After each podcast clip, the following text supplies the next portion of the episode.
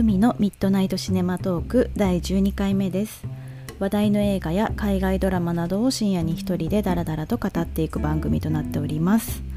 はいということで、えー、今日は7月17日日曜日の夜に撮っております。えーと前回第11回目で初めて番組にゲストをお呼びして、えーと、映画「私は最悪」について語ったんですけれども聞いていただけましたでしょうか？はいあのヤンパチーノさんという男性の方なんですけどあのポッドキャスト仲間でもあり、えー、ラッパーとかビートメーカーとかをされている、えー、かなあの多彩なクリエイターの方なんですけど、えー、その方と、え映画トークをしてみました。うんあの最初はあのヤンパチーノさんのですね番組におよあのお呼ばれして えとポール・トーマス・アンダーソン監督の「リコリス・ピザ」について、えーと、と語り合ってきたんですけどでまあその後に私の方にも来ていただいたみたいなそんな感じで、えー、ご縁があってあの非常に楽しい時間を過ごさせていただいたあの今日この頃でしたね。うんあのまあ、第11回聞いていただいた方本当にありがとうございますあのかなりたくさんの方に聞いていただいているのがあの、まあ、ちょっとデータ上には あの出てるのでとても嬉しいばかりでしてやっぱりなんか会話形式というかトーク形式だとなんだろうななんか結構いろんな発見も私自身もやっぱり話してて多かったですしまあでもなんかやっぱりあの喋っている時はなんか全然頭が回ってなくてなんでこんなこと言ってたんだろうみたいなことをですね後後で聞いてみてすごく思うこともあるんですけどまあでもそれも含めてなんかすごく楽しい時間だったかなと思います。うん、あの自分で聞き返してもなんかまた新たに発見があったりとかなんか割といろんな学びがありましたね、うん、やっぱりなんか映画を誰かと好きなものに関して誰かと一緒に話したりとか、まあ、共有できるっていうのはすごい楽しいことだなっていうのを改めて感じたあの回でしたね。あの、うん、なのですごく楽しくなっていると思うのでぜひ、えー、第11回の、えー、も見てあの聞いていただいた後にですね後にじゃない聞いていただきつつ、えー、アンパチーノさんの方の番組もぜひ聞いていただきたいと思っております。はい、で、えーと、今日はあのもうゲストでお呼ばれして話してきたにもかかわらずあのポール・トーマス・アンダーソン監督の「リコリス・ピザ」についてあの一人トークの方もしていきたいと思っております。っていうのはですねあの、まあ、私自身ちょっとポール・トーマス・アンダーソン監督はかなり思い入れの強い監督でしてあの、まあ、この新作もかなりもう楽しみにして見に行ってきたので、まあ、ぜひちょっと自分の方でも、まあ、同じような内容になるかもしれないんですけど、まあ、ちょっと簡単にあの感想を取っておきたいなということで今日はリコリスピザを選んでいます。はいでえー、っとですねあと1点ちょっと告知なんですけどあの今まではあのこのポッドキャストはなんか結構私があの気まぐれであの不定期ですね。あのこの作品はちょっと話しておきたいなみたいな感じになった時にあの収録して配信してたっていう感じだったんですが、まあ、これからちょっとあの週1で配信していきたいなと思っています。でも基本的にはあのなんか自分が本当に進めたいあのこれは絶対心から人に勧めたいなと思った作品しか、えー、話したくないなっていう気分でではありますので基本的にはいい作品を扱いたいなと思っておりますでえー、っとですね、まあ、水曜日の毎週水曜日の夜7時19時配信を予定してますので、まあ、もしよろしければまた、えー、楽しみにしていただきたいなと思っております。はいということで、えー、早速本題の方に入っていきたいと思いますので、えー、よろしくお願いします。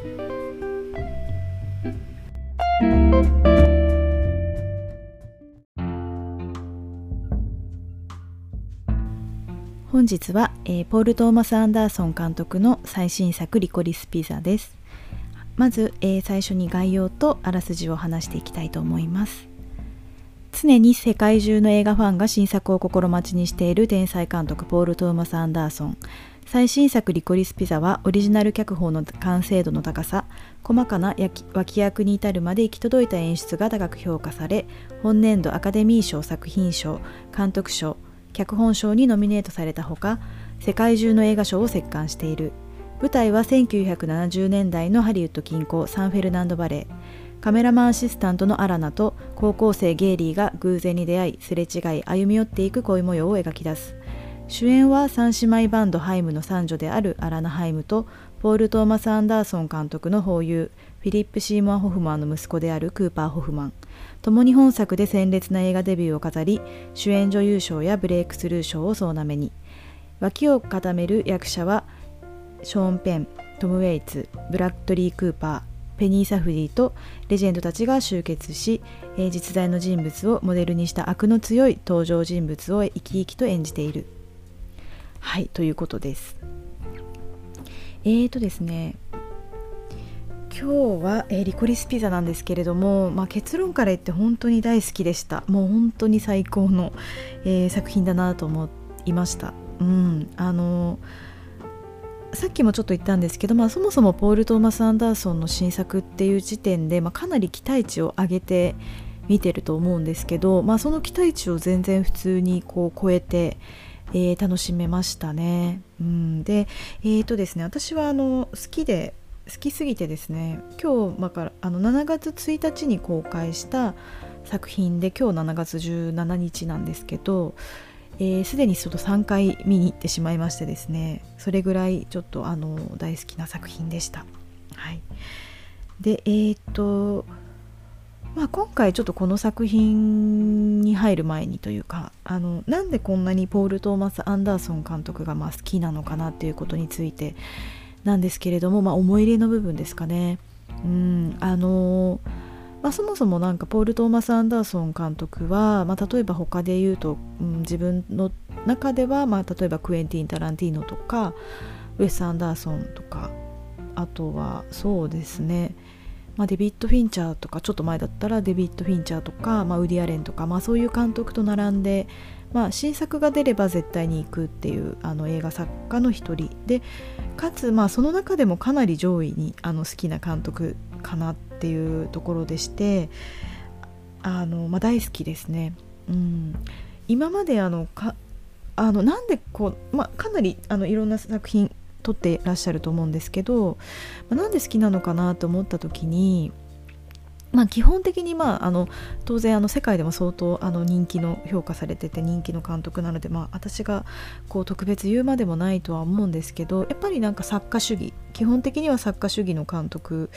だと思うんですよね。まあ、あのさっきも言いましたウェス・アンダーソンだったりとかああいう監督とま比較されたりすることも多いと思うんですけど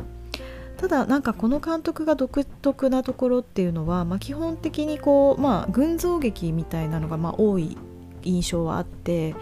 まあ、それぞれ舞台も全然違うしなんか描くことっていうのも全然違うんですけどでもなんかこうダメな人間たちというか少し少しこう欠けてる人たちっていうのをあのまあなんか楽しく描い楽しく描いてる作品もあればまあ、本当に愚かに描いてるものもあればなんかとても考えさせられるものもあったりだとかあの非常になんかいろんな角度からその人間っていうのを描く監督なのかなとは思っています。はい、でえーとまあ、もちろんその好きな点っていうのは本当にいろいろあるんですけど、まあ、何よりもなんか毎回その新作が出るってなった時に次がどういうタイプの作品なのかっていうのがですね全くなんか想像ができないっていうのがなんかできない凄みみたいなのがあってですねまあそれがあのこの監督のすごいところだなと思うんですよね。っていうのもなんか例えばこうビジュアルだったりとかもまあえー、と当然映画があの公開される直前に出てきてあらすじを知ったりとか、まあ、あと当然どんなあの役者の方が出てとか舞台がこうでみたいなことを情報としてもあの知るんですけど毎回もちろん結構ちゃんと知ってからあの見に行くんですけど何ですかねなんかそれを見ただけでは全くわからないし実際にこう変な想像していくと大体裏切られることが多いですね。うんなんかそこもやっぱり毎回その想像のできない凄さだからなんか例えばそうですね、うん。まあ、ウェス・アンダーソンとかもそうだしウリアレンとかもそうなんですけど、まあ、今までいろんな作風の何て言うんですか作品それそれらの監督も撮っているとは思うんですけど、まあ、なんとなくそのまあそれこそ予告編を見るとあなんかこういう方向性なのかなみたいなのとか結構想像ができたりとかするんですけど PTA だけはあのなんかできないんですよね。なんか予告編見てえなんか全然前作となんかまたトーン変わってるとかっていうのもやっぱ毎回思わされるしっていうところでなんかやっぱりこう幅の広さだったりとかがありつつあのでもなんか一貫したものもあったりっていうなんか不思議な監督だなと思ってまして私は結構熱狂的に好きな方の監督の一人かなと思っています。はいで、えー、とちょっと本題に入りたいんですけど「えー、とリコリス・ピザ」という作品あその前にですねポール・トーマス・アンダーソンの監督アンダーソン作品 PTA 作品ですねの中で、えーと、私はなんか「マグノリア」っていう作品が多分一番最初に見た作品だったんですねでそれが多分大学生で、えーと上京してきたばかりの頃なので多分18歳ぐらいの時に、えー、その作品見てかなり衝撃を受けてもうもう大好きってなったんですよね。何がなんかすごく好きだったんです。音楽もすごくいいし役者もなんかあの独特だしなんか初めてこんな映画見たなみたいな感じだったんですね。でそこから、えー、パンチドランクラブを見てあとはちょっと遡ってえっ、ー、とブギーナイツですね。あの本当に原点的な作品ですけどブギーナイツとかもっとその前のあのハードエイトだとかっていうところにまあハマっていって。でえっ、ー、と多分もうえっ、ー、とザ・マスターじゃないかな。あ There Will Be Blood の時にはもう完全に、えー、リアルタイムに追いついてる感じだったとは思うんですよね。うん。で、まあ、ザ・マスターからこうまたインヘレント・バイスとかあの一番直近では、えーと、ファントム・スレッドとかがあったと思うんですけど、まあ、さっきも言ったんですけどあのその中でもやっぱ2007年の、えーと「ゼア・ウィル・ビー・ブラッド」が公開された時なんかはもう本当に正直えこれ本当に PTA が撮ってるのって最初思ったぐらい全然違うトーンの作品ででもなんか見終わるとやっぱり PTA なんだよなっていうのがあってですね。しかも自分が想像してたようなものとも全然違っていてでもやっぱり人間をちゃんと描いててですねなんか本当にあの重厚感のある作品にこう移行してたと思うんですけどでもなんかあのインヒアレントバイスみたいな作品もあるしっていうので本当不思議ですね。で、まあ、役者もやっぱりこう常連役者みたいなのがやっぱりいてあのまあ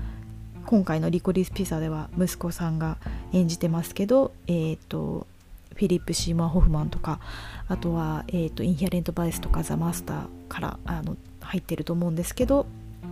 あのホアキン・フェニックスとか、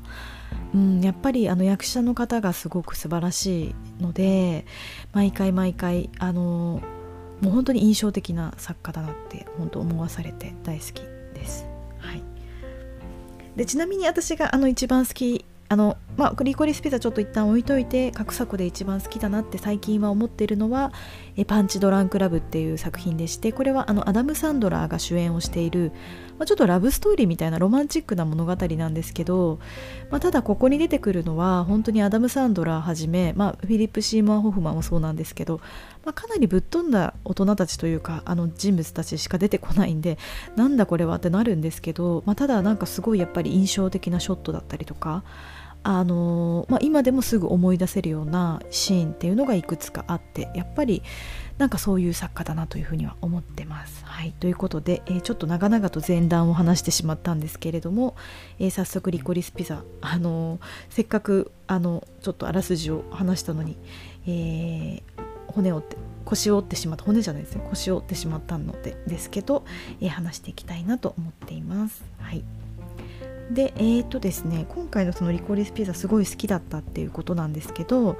まあ、何が好きだったかっていうとなんかやっぱりそのまあこれあの舞台にしてるのが LA のサンフェルナンドバレーっていうあの実際に PTA がそあの育った土地だと思うんですよね。あのそのハリウッド近郊の町だと思うんですけれどもあのすごくこう70年代のこう自由でまあなんかこうノスタルジックな感じのこう LA の空気感みたいなものが本当に画面いっぱいに出てたんですよね。あの、まあ、今回なんかあのタランティーノが使ってたなんかタランティーノが何だったかな「Once Upon a Time in Hollywood」で使っていたフィルム？あのあフィルムカメラで撮ってるフィルムで撮ってるはずなんですけどなんかコダックのなんか多分フィルムで撮ってるっぽくってでなんかその時のあのになんか近いものだったみたいなことをあのなんかツイッターか何かで見た見かけたんですけど、まあ、とにかくあの本当にこうヴィンテージ感がある、えーと、当時の70年代の雰囲気はこうだったんじゃないかなっていうのを感じさせるようなあの本当に映像映像でしたね、うん、すごい好きなトーンでした。であの、まあ、LA っていうことでやっぱりあの常に晴れててですね。あの、まあ、光もすごく綺麗に入るんですよね。なんかうんなんか今回やっぱ光の入り方とかもすっごいよくって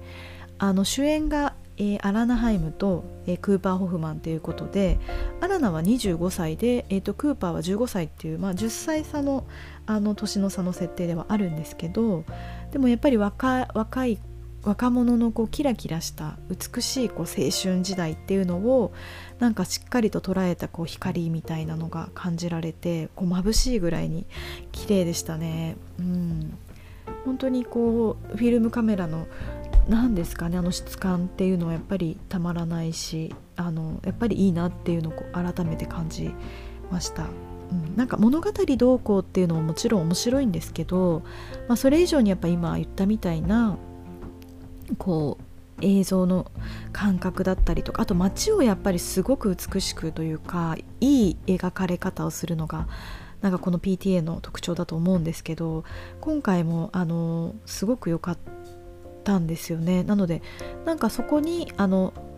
こう主演の2人の恋愛がまあ真ん中にあるんだけれども、まあ、その2人を中心にしたなんかいろんな、え、ハリウッド近郊で起きてるあのちょっとしたエピソードみたいなのがなんか散りばめられてるっていうような作品でなんかあんまりこうつながってるとか起承転結とかではないので、まあ、人によってはなんかばらけた感じに見えるのかもしれないんですけど、うん、でもあのとってもなんかあのなんでしょうね。なんかなななんかだからこそなのかワンシーンワンシーンがもう今でもパッと思い浮かべることができるぐらい印象的なシーンの集まりという感じだったかなと思います。うん、で、えー、っとまあ、この作品がですねなんかすごく、まあ、いろんなところで良さっていうのはいっぱい語られてると思うんですけど、まあ、なんかまずその最初にその主演の2人の恋愛とかっていうところでまあなんか本当にこうくっついたり離れたりするだけなんですよね。なんか2人があのなんかこうまあいじらしいあの何て言うんですか 若い時の恋愛っていう感じもあってあのすごく可愛らしいんですよね。全然嫌な感じがしなくてですね、まあ、愛おしいバカバカしさみたいなのがあのその2人の中にあってなんかあのこのさっきも言ったフィリップ・シーマー・ホフマンの息子クーパー・ホフマンということで、まあ、私は本当にフィリップ・シーマー・ホフマンをあの俳優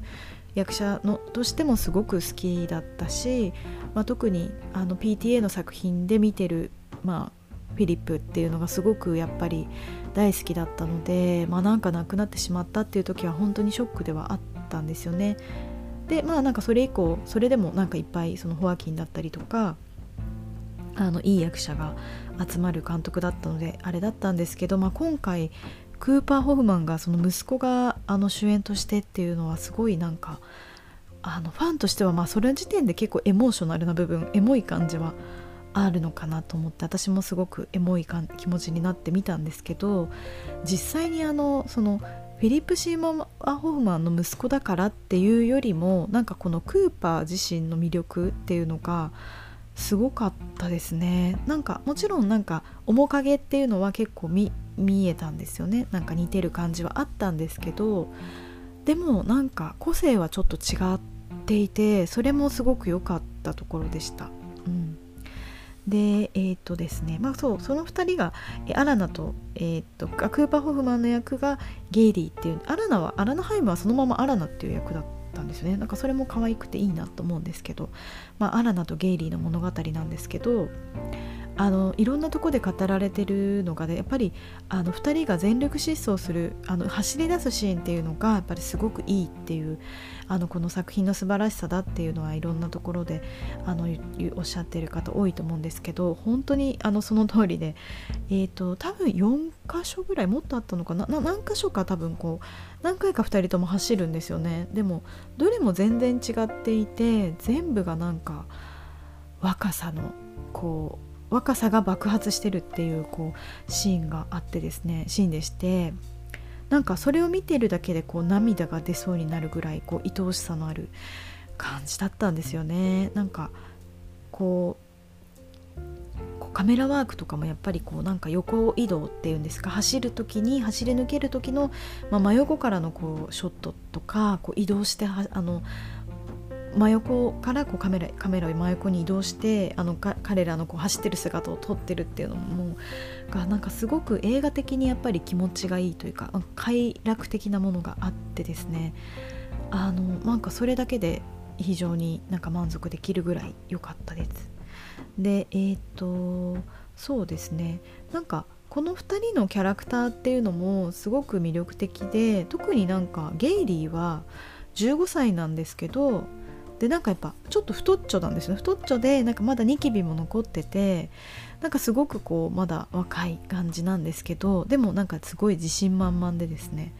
あの最初から新たにアプローチしていくのもいくんですよね。なんかそういうのもその辺のキャラクター設定みたいなのがなんか良かったんでしょうね。なんか私はなんかウェス・アンダーソンの「天才マックスの世界」っていう作品があるんですけどそこの主人公のマックスっていうのが結構このあのゲイリーのキャラクターに若干かぶるところがあってですね。あの、まあ、そっちも好きなんですけどなんかやっぱりよいいなっていうか私は好きなあのなんだろう人間でしたね。あのクーパー・ホフマンの役のゲイリーっていうのは。で彼はその15歳なのにまあなんか子役からそういうビジネスみたいなのもやってるし、えーと、しかもなんか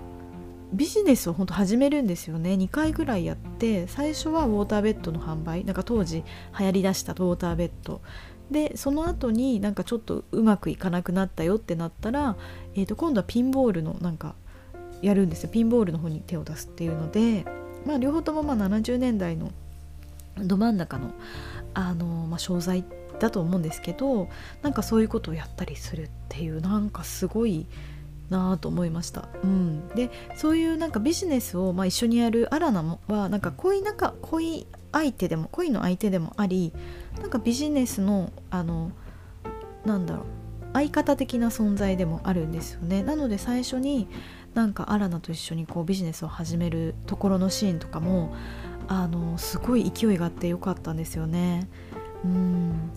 で、えーと、今回なんか音楽もすごい楽曲がなんかやっぱりよくってですね。多分劇伴は、えーと、いつもの、えーえーと、ジョニー・グリーンウッドがやってるんですよね。えー、と多分「ゼア・ウィル・ビー・ブラッド」以降ほとんどあのジョニー・グリーンウッドだと思うんですけどレディオヘッドの。でなんかいつもはあの劇伴がすごい印象的なイメージがあるんですけど今回逆になんかあんまりあのそこは強調されてないいい意味で感じで、えーとまあ、どちらかというと2人のなんかこう感情的なのに寄り添うようななんかナチュラルなあのが劇伴だったんですけどあのそれで一方でなんかあの逆にそのそストーリーの中でこう随所随所にこういろんな70年代の楽曲みたいなのがあのすごくえーと、とそこ楽曲ですごい彩られてるっていう感じがやっぱりありましたね。あのー、さっきも言ったんですけど、えーと、なんかゲイリーとアラナが走り出すシーンだったりとかなんかビジネスに奔走するシーンで流れたのがですねあの何だったかな？えーと私がすごいあそうそうそうそうドアーズのあの曲が流れるシーンがあってですねなんか2人がウォーターベッドのビジネス始めようってなってでなんか広告をあのラジオラジオで広告をなんか出してもらうみたいな感じになってでそこからこう電話がかかってくるみたいなそのビジネスをこうスタートアップさせる時のなんかこう本当に勢いみたいなものに乗せてあの流してたのがそうがえっ、ー、とピースフロックでしたね。ドアーズのピースフロックをあの当ててたんですけどなんかそれがすごいやっぱマッチしてて今回なんかやっぱ楽曲もすごい良かったと私は思いまして70年代の楽曲をかなりこういろんなシーンでこう使ってたんですけどそのなんか一致の仕方？まあなんか多分その曲とそのシーンがあまりにもこう一致してたんですごいナチュラルだった感じがしてなんかああの曲使ってたなみたいな印象が逆に残らないぐらいすごいナチュラルでしたね。うん、なんか特にあの皆さんが言われてるのがやっぱりオープニングシーンのニーナ・シモンの曲は本当に気持ちが良くてあれは本当に良かったですね長回しのシーンだと思うんですけどもう最初からなんか心地よさに浸れるシーンだったなと思いましたもう音楽も本当に良かったですしうんなんかあれを見に行くあれを何回も見に行くだけでもいいのかなってちょっと今あの思っちゃってどうしようかな4回目行こうかなってちょっと思いましたね。うん、でえー、っとあとは、えー、っとポール・マッカートニーの曲も良かったですね。なんかあのちょっとロマンチックなシーンで流れたような気がするんですけど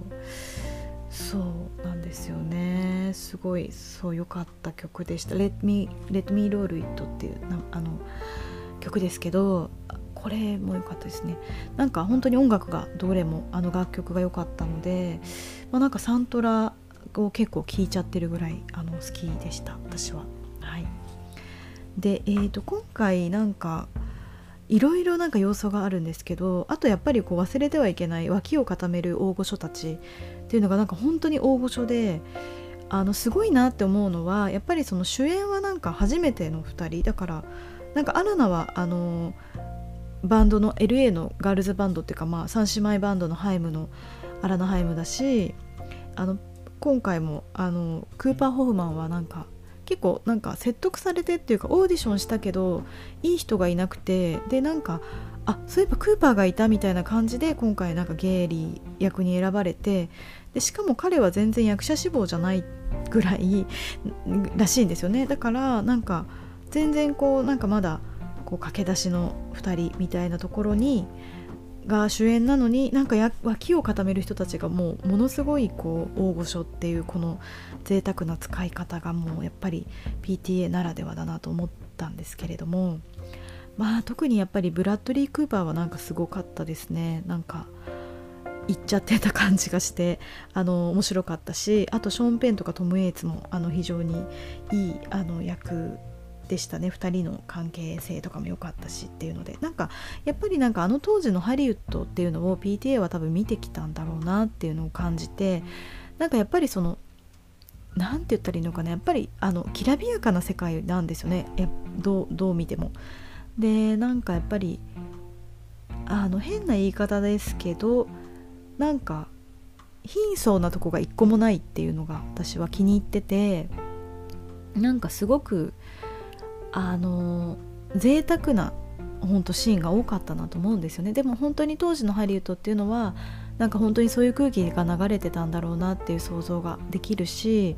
もう本当に一言で多幸感があのずっとこう流れてたのかなと思えるような感じでした。うん、なのでなんかそういう一個一個のシーンってもう言ったら多分全部言えちゃうんですけど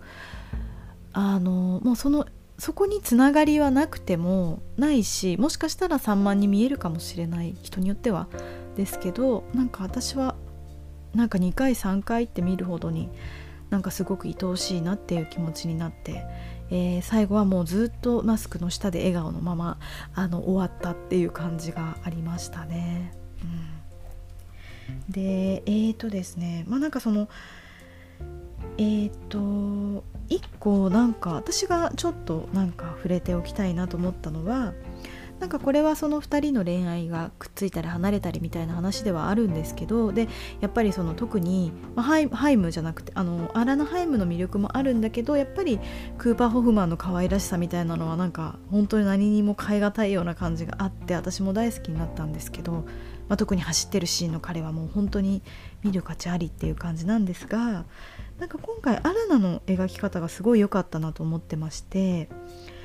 あの結構 PTA はなんか今まで男性のあの内面的な部分男性が持ってる内面性みたいなのを、まあ、長く描いてきた作家なのかなと私は個人では思ってはいたんですね。まあそんなことはないのかもしれないんですけどであのファントムスレッドでなんか初めて初めてなんかちょっと女性のあのそういうまあ本当に内面性みたいなのがなんか結構顕在化したっていうか映画になんか出てきたかな出てきたような感じがしたんですよね。なんかその辺はなんか監督も変化があるのかなっていうのを感じたんですけど今回はなんかアラナにすごくそれを感じました。でえーとなんかアラナは25歳でだと思うんですけどもともとカメラマンアシスタントをしててでもなんか多分そこにちょっとこのままでいいのかなみたいななんかあんまりこうちょっとパッとしない感じのあのままだったんですね。だけどなんかそういう時に、まあ、年下10歳年下とはいえなんか本当にバイタリティ溢れてなんか経営とかもやり始めちゃうゲイリーに出会出会ってなんかそこでやっぱビジネスパートナーになっていく自分っていうのにやっぱりなんかすごく自信を持てるようになった感じが伝わってきたんですよね。でゲイリーが、ままあ、ゲイリーがすごいんですけどあのだからゲイリーのなんかビジネスパートナーにもなっていくしで子役としてそういうなんかやってゲイリーはやってきてるからなんかハリウッドのそういうあのプロデューサーとも多分コネクションがあってなんかプロデューサーに紹介したりとかしアラナを紹介したりしてなんかアラナが女優としてあのオーディションを受けて受けに行くシーンとかもなんかいくつかあるんですけどなんかそんな風にしてこうなんか、えーと、自分のこう進路的なところキャリアみたいなところもあの意外となんか荒な目線で見ると、まあ、2回目3回目でやっと気づいたんですけどあの見えてきたなと思いました。うん、でなんかそうかと思いきやなんかやっぱり25歳ってすごい揺れる年齢だと思うんでやっぱ15歳のゲイリーってすごいガキっぽいなって思う時がいっぱいあると思うんですね。でなんか本当にゲイリーたちのガキっぽさにもうなんかもう無理ってなったなると今度なんかあのー大人の世界に行こうっていうことでなんかそこでショーン・ペンとかあの多分ハリウッドのそういうプロデューサーとかだと思うんですけどなんかショーン・ペンと一緒にいたりとかする自分にちょっとの越に浸ったりとかもしつつでもなんかその人たちともなんかあんまりあの結局は利用されるだけだなって思ったりとかでなんかその後結局またあゲイリーはマジでないみたいになると今度はあのなんか政治の方というかなんか選挙事務所みたいなところでアルバイトをしアルバイトじゃないのかなボランティアとかをし始めるんですけどだからなんかすごく自分のアイデンティティみたいなのを模索してるんだなみたいなのがなんか1回目はなんかあんまりそこまで追えなかったんですけどまあ、2回3回と見るうちにあアラナはなんかちゃんとこう描かれてるなと思いました。うんなんだけどなんかやっぱアラナのこの不器用な感じがすごく可愛かったですね。なんか私も25歳はもっともっとここまで考えてなかったかもしれないですけどでもなんかその迷う感じもすごくわかるしなんかこれは70年代の話ではあったと思うんですけど、まあ、非常になんか現代の女性にも全然接続できるようなキャラクターだったのでなんかすごく共感できたというか没入しですることができたのかなと思いましたね。はいでまあこの作品なんですけどまあ本当に何だろうななんか一言で結構表すの難しいというかまあなんか今こうやってペラペラ喋っててもですね多分なんか良さは伝わってないような気がするんですよねなんかっていうのはその最初にも言ったんですけどとあのポール・トーマス・アンダーソン監督の作品はなんかビジュアルとかあのあらすじとかを読んでもなんか本質的なとこにはまだそこではたどり着けなくってやっぱりなんか映画として見た時に初めてあなるほどみたいな感じでこう得られるものっていうのがいつもあって、まあ、そこにはその映画的な気持ちよさもあるしなんかやっぱキャラクターのなんか魅力もあるしまあ、ストーリーも実際面白いんですよね。でちょっとこうハラハラするとこもあったりとかなんかそういう映画的な魅力っていうのが、まあ、やっぱりすごくこれも詰まってたなと思いました。なのであのもしまだ見てない方がいたら本当に見ていただきたいなと思うぐらい本当に良かったんですよね。なんかこの世界に本当に何でしょうね物語というより、まあ、浸ってたいだけっていうのがありました。で、まあ、あとはですねもう一個はそのまあ前回あのヤンパチーノさんの番組にあのお呼ばれしたっていうお話をしたんですけれどもでそこであのこのベリコリスピザのお話をあの2人でさせていただいたんですがその時にあのヤンパチーノさんが1回目はなんかちょっと大丈夫かなと思ったんだけれども2回見たらもう超良かったっていうようなことをおっしゃっててでおっしゃっててですねで私もやっぱ2回目以降の方がもう断然に良かったんですよね。うん、なんかやっぱなんか PTA っていうだけで私はなんかもう期待値も高いし自分の中での評価がちょっとなんか多分プラスされてる感じがあるあったあると思うので、1回目から大好きではあったんですけどでもなんかやっぱり一度まあこの流れをなんとなく知ってこうあこういう人たちがいたんだなみたいな感じで知った上でまあそこでもう2回目を見ると今度はなんかその人たちの何でしょうねなんかドキュメンタリーとまでは言わないですけどなんかそれを見てるかのような。だからじもう自分がなんかその70年代のハリウッドの近郊サンフェルナンドバレーで行われてたことをなんとなく知ってる人間ででその人間がなんかあれをなんかもう本当にその時の映像をなんかもう一度見たみたいなぐらいの愛おしさみたいなのがあったんですよね、うん、でもなんか本当に PTA ってそういう監督だなって改めて思いました。なんかあの私は「インヒアレント・バイス」っていうあのフォアキン・フェニックスがあの主演の、えー、作品があったと思うんですけどあれは結構癖が結構あの監督の中でも割と強い方だと思うんですけど、まあ、好きな人はめちゃくちゃ好きだしなんかハマれない人はハマれないみたいな感じだでよく言われる気がするんですけどあの、まあ、そもそもなんかトマストマス・ピンチョンの「L.A. バイス」っていう、まあ、なんか原作を元にしてるので、まあ、そこがもうそもそもがなんか癖の強いあのものだと思うんですけどで実際私も当時なんか映画館に行ってなんかそれを見てでもなんかこう出た時あの映画館見て見終わって出た時なんか呆然としてしまってあれこれは何を見たんだろうみたいな感じ、まあ、なんかすごく雰囲気は良かったけれどもなんか全く私は理解できずになんか今出てきたんではないだろうかみたいになったんですよね。なんですけどなんかその後にもう一度なんか全然違う時期に見たら驚くほど良かったっていうことがやっぱりあってなんか PTA ってそういうことがある監督なので本当に何が起こるかわからない系の監督だなとやっぱり思いましたね今回も。うんなんかもしかしたらなんかやっぱりこう魅力とかなんか見せ場とか見せ場って言い方でいいのか分かんないんですけどなんか見る要素がやっぱり多すぎちゃって、まあ、ある意味でなんか一度では味わいきれないのかなとも思ったんですよね。そうなので、まあ、逆に言えばもう何度見ても楽しいし、まあ、10年前10年以上前のなんか作品を見てもパンチドランクラブもこの間見たんですけどすごい良かったですしもうずっと前ですよ20年ぐらい経ってるんですかねとかあのブギーナイツもなんかいつ見ても全然色あせないのでやっぱりなんかそこは強いなというかすごいなと思いました。なんかここはなんか PTA の凄さだしなんかその一つにはやっぱり俳優の魅力をやっぱりすごい最大限に生かすっていうのもあるのかなと思ったりまあなんか物語を追うだけの作品とかだと、まあ、どうしてもなんか第1回目の印象がすごい強くってなんか若干飽きが来るっていうこと多いと思うんですけど、まあ、なんか PTA の場合はどちらかというと物語をこう追う系の監督って、まあ、そういう作品もあるんですけどよりはなんかあのシーンのあの瞬間あのショットが良かったとかなんかそういう、まあ、シーンとか演出みたいなところとか、まあ、プロダクションデザインとかももちろんそうだと思うんですけどまあ、そういうところのこう凄さっていうのが改めてあるんだなっていうのを感じた感じでしたかね。うんはいということでなんかすごい長くなんか一人でも喋っちゃった気がするんですけど、まあ、それぐらいちょっと、まあ、語りきれないぐらいこの作品にはやっぱ魅力が宿ってたなと思います。